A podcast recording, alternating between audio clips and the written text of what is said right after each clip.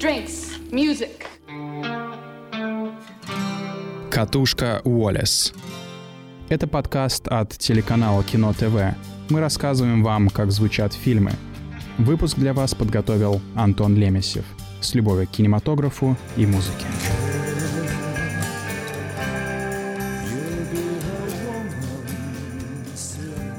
Есть треки, которые ты узнаешь буквально с первых нот. И для этого даже не надо играть в «Угадай мелодию» с Валдисом Пельшем. Born Sleepy группы Underworld — это один из таких треков. Легендарная композиция, ставшая гимном уходящим 90-м, прозвучала в фильме «На игле». Именно он и сделал этот трек таким узнаваемым. В его основу легла книга «Trainspotting» писателя Ирвина Уэлша. И в каком-то смысле наши переводчики сделали работу даже большую, чем авторы экранизации. Ведь переведя они название буквальным образом, что-то типа «созерцание поездов», то оно едва ли отразило бы даже долю той культуры героинового упадка, которая показана в этом фильме. На игле это состояние героев, это состояние целой нации и целого поколения молодежи, которое не нашло себе места в жизни. Об этом, собственно, и снят фильм, вырвавшийся в массовый прокат и сделавший себе именно десятилетие. А созерцание поездов — это лишь одно из бессмысленных занятий главных героев, которые прозябают в холодной и угрюмой Шотландии.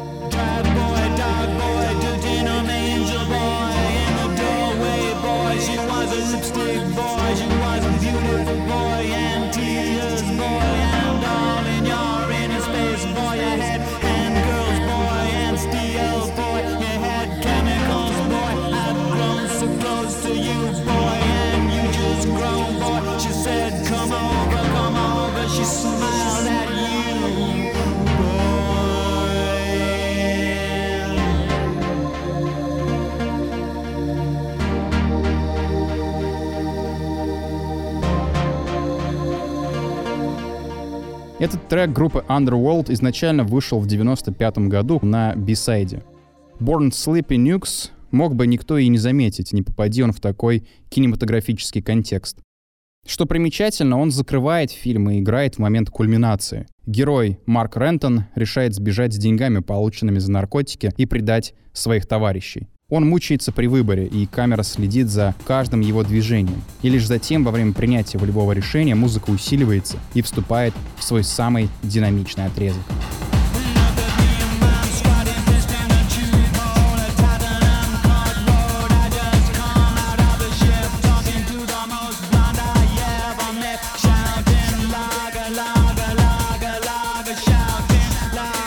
Я осознаю, что могу нарваться на массу критики, но лично мне всегда казалось, что этот гигантский и трудно перевариваемый вне танцпол трек создавался ради удивительного, почти двухминутного вступления, где на распадающийся на обрывке эхо синтезаторный пассаж наслаивается параноидальный, призывающий к действию вокал Карла Хайда. В фильме, собственно, мы и слышим это гениальное вступление, которое как бы выразило устремленность в будущее поколения людей, которые не видели просвета в своем мрачном существовании, но все равно на что-то надеялись и во что-то верили. Также задумчиво многообещающе герои всматриваются в пустынные горные пейзажи, и также эпохально звучит этот классический трек, вобравший в себя все характерные для 90-х приемы, мощный электронный бит и романтическое вступление в традициях минимализма. Музыканты Underworld признались, что в 90-е получали огромное число запросов на использование своей музыки. Но каждый раз это были проекты, связанные с кровью и насилием, что не очень им нравилось. И вот Дэйни Бойл показывает им первые 15 минут своего фильма. Участники Underworld совершенно спокойно реагируют на сцену с нырянием в унитаз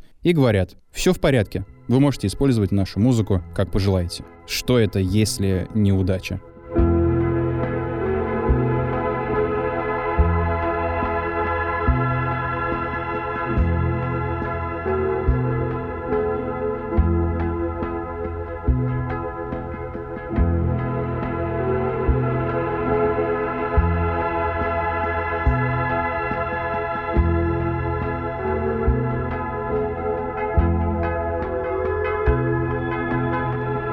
Мы говорили уже с вами о минимализме, так вот, есть в саундтреке к фильму настоящая классика этого жанра, а именно композиция создателя жанра ambient Брайана Ина. Она сопровождает легендарный нырок Марка Рентона в унитаз в поисках наркотиков. Самый грязный туалет Шотландии перевоплощается в прекрасное дно океана, окутанное мягким голубым цветом. Камера сначала показывает движение героя к темному каменистому дну, куда пробиваются лучи света, а затем то, как герой всплывает навстречу практически небесному свечению. «Теперь потанцуем», — радостно восклицает Марк, схватив заветный сверток наркотиков, который дарит ему как наслаждение, так и страдания. Говорят, Брайан Инна изобрел эмбиент, когда в 75 году его сбила машина. Он лежал дома и восстанавливался после аварии, и вот тогда его девушка принесла ему запись старинной музыки, сыгранной на арфе. Инна слушал эту музыку на малой громкости, при этом один из каналов не работал, и мелодии смешивались со звуками из окна. Так ему в голову пришла идея ambient музыки. Такой музыки, которая бы естественным образом существовала со звуковым ландшафтом реальности, будь то город, аэропорт или торговый центр. При всей своей потусторонности и странном образе жизни Инна никогда не высказывался за употребление наркотиков. Впрочем, его ответы на эту тему всегда обходили стороной предмет обсуждения. Мы с Дэвидом Боуи никогда не употребляли наркотики во время записи музыки. И да, секса у нас с ним тоже не было. Так он описывал совместный творческий процесс с королем британской поп-музыки. А еще Инна говорил, секс, наркотики, рок-н-ролл — все, что мы делаем, это капитуляция. И эта фраза отлично подходит к фильму «На игле», герои которого только и делают, что пускают свою жизнь под откос. Они становятся свидетелями смерти своих детей, они вступают в порочные связи со школьницами и занимаются преступностью. И все это из-за героина, вдохновителя и по совместительству убийцы целого поколения молодежи. События фильма происходят в 90-е в холодной и неприветливой Шотландии. Мы наблюдаем за злоключениями группы друзей. Марка, по кличке Рыжий, Дэниела Кочерышки, Саймона Кайфолома, фаната фильмов о Джеймсе Бонде, Томми и Фрэнсисом Франко Бэгби. Последний — это единственный из всех, кто не употребляет наркотики. Но, впрочем, святым его тоже не назовешь. Период истории, запечатленный в картине на игле, отличался мощнейшим всплеском музыкальной культуры в Великобритании. И можно смело сказать, что эта страна подарила всему миру популярную музыку именно в том виде, какую мы ее до сих пор слушаем. The Beatles, The Rolling Stones, The Who. Проще говоря, группы британского вторжения. Они в свое время смели напрочь всю предшествующую им музыку. Появившиеся в Англии группы вдохновлялись музыкой афроамериканцев и прежде всего блюзом и рок-н-роллом. И на основе этого уже создали рок. Не мудрено, что ливерпульская четверка произвела фурор в США. Такой музыки в новом свете еще не слышали. А все, что появилось там после гастролей The Beatles, так или иначе было связано с самыми музыкальными британцами в истории. Группы либо напрямую отталкивались от их стиля, либо всем своим видом хотели показать, что мы The Beatles презираем и вообще идем своим собственным путем. Потом были 70-е, которые разочаровались во всех надеждах, обещанных 60-ми. Мир на Земле не наступил, войны только продолжились. Молодежь не объединилась в одно движение, а разбежалась по враждующим субкультурам. Рок, начинавшийся с подражания коренной музыке, выродился и зашел в тупик. Музыкантам нужно было искать что-то новое. Так вот, сооснователь The Velvet Underground Лу Рид после череды малопопулярных, но крайне влиятельных альбомов своей группы ушел в сольную карьеру. И вот именно в ней Рид и стал тем, кем всегда всегда должен был стать поэтом униженных и оскорбленных, обдолбанных и возвышенных, запутавшихся и заблудившихся. Событие на игле происходит спустя 20 лет зенита славы Лурида. Его десятилетием навсегда остались грязные американские 70-е с чудовищной преступностью, повсеместной торговлей наркотиками, проституцией и железным занавесом. И даже побег в Европу, в разделенный между сверхдержавами Берлин, не принес Луриду спасения от порока.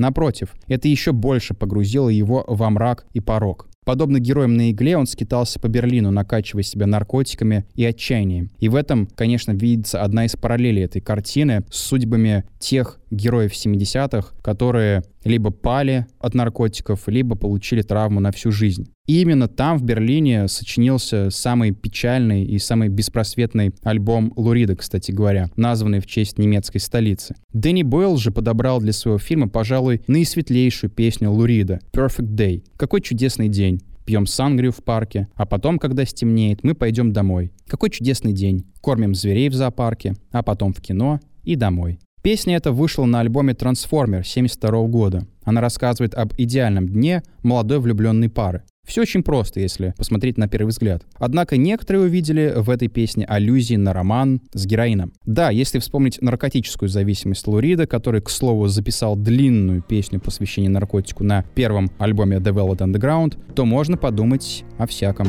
Just a.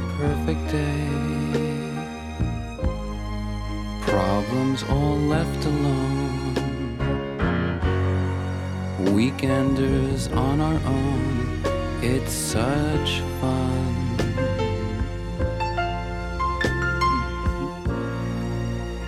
Just a perfect day. You made me forget myself.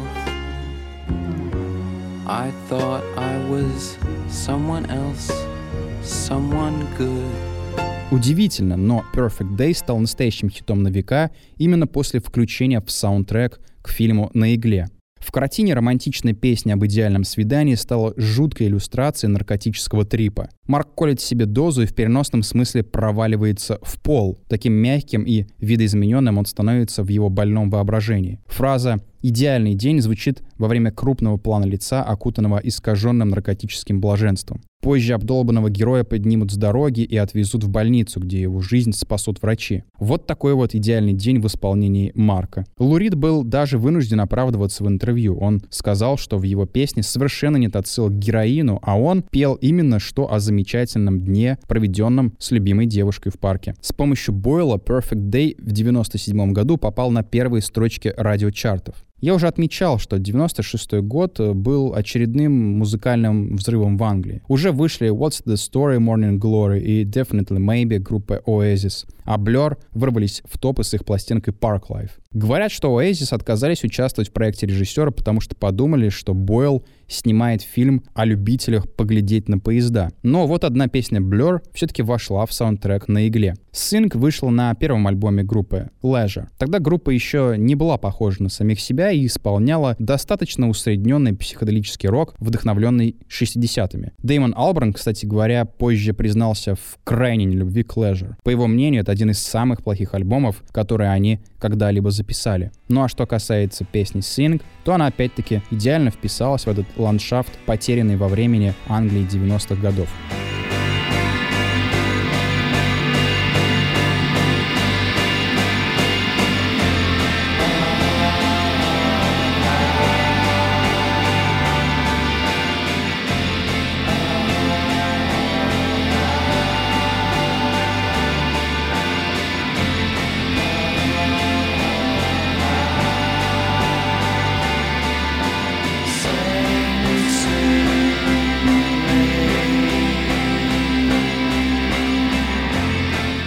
Раз я натыкался на сравнение Дэнни Бойла с Квентином Тарантино.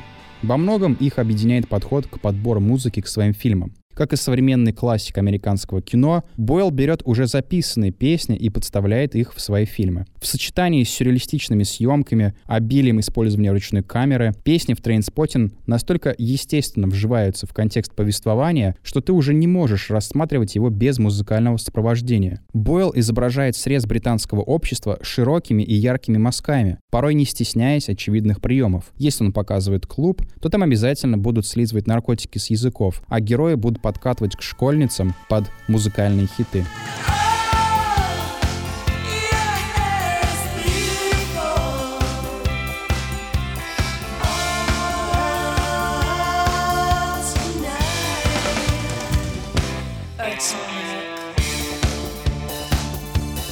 Герои этого фильма часто обсуждают музыку, а некоторые артисты, о которых говорят персонажи, и вовсе потом звучат в саундтреке. Это касается, например, Игги Попа, песня которого открывает эту безумную историю.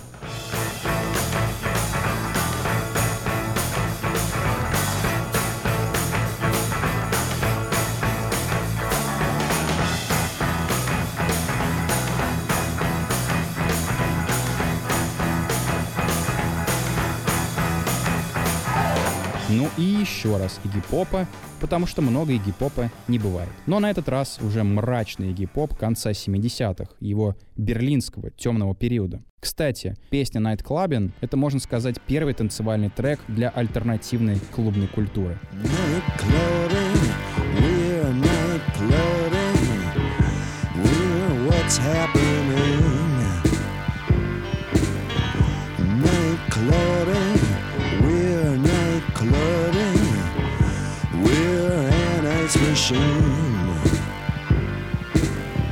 to see people, brand new people. There's something to see. Night clubbing, we're night clubbing. Oh, isn't it wild? Музыка практически бесперебойно сопровождает действия героев на игле. Порой песни звучат практически полностью, растягиваясь на несколько сцен, как будто кто-то забыл выключить магнитофон.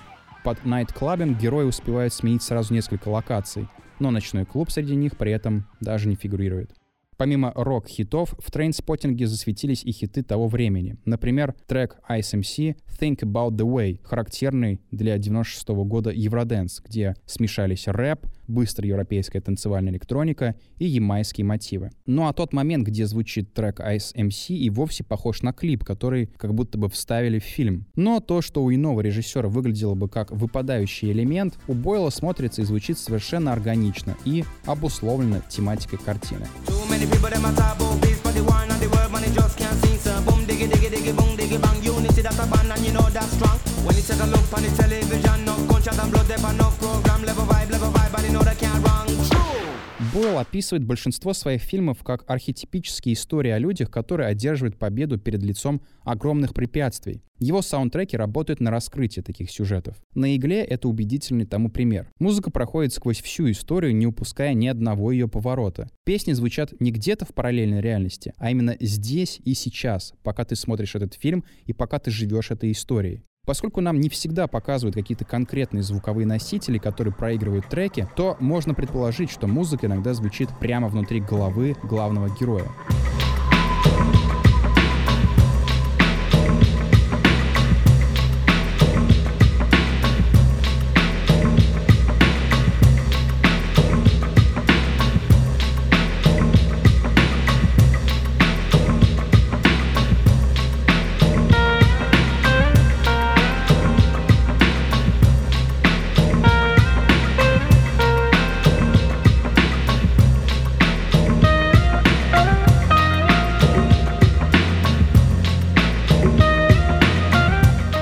Также не зря называют картиной поколения брит-попа и, в принципе, одним из самых музыкально насыщенных фильмов в истории.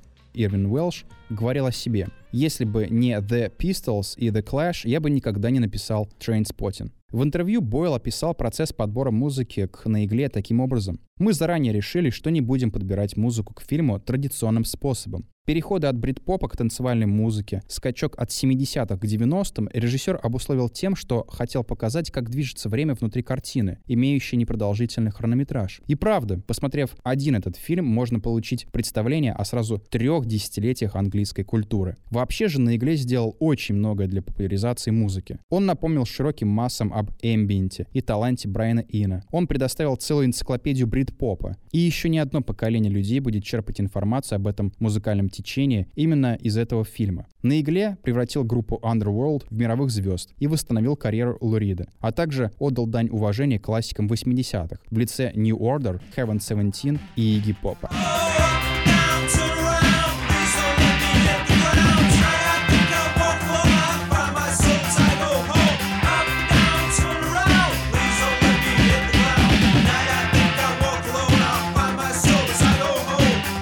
Навсегда останется напоминанием о золотой культуре 80-х и 90-х и заодно мрачным предостережением о том, куда могут завести человека наркотики.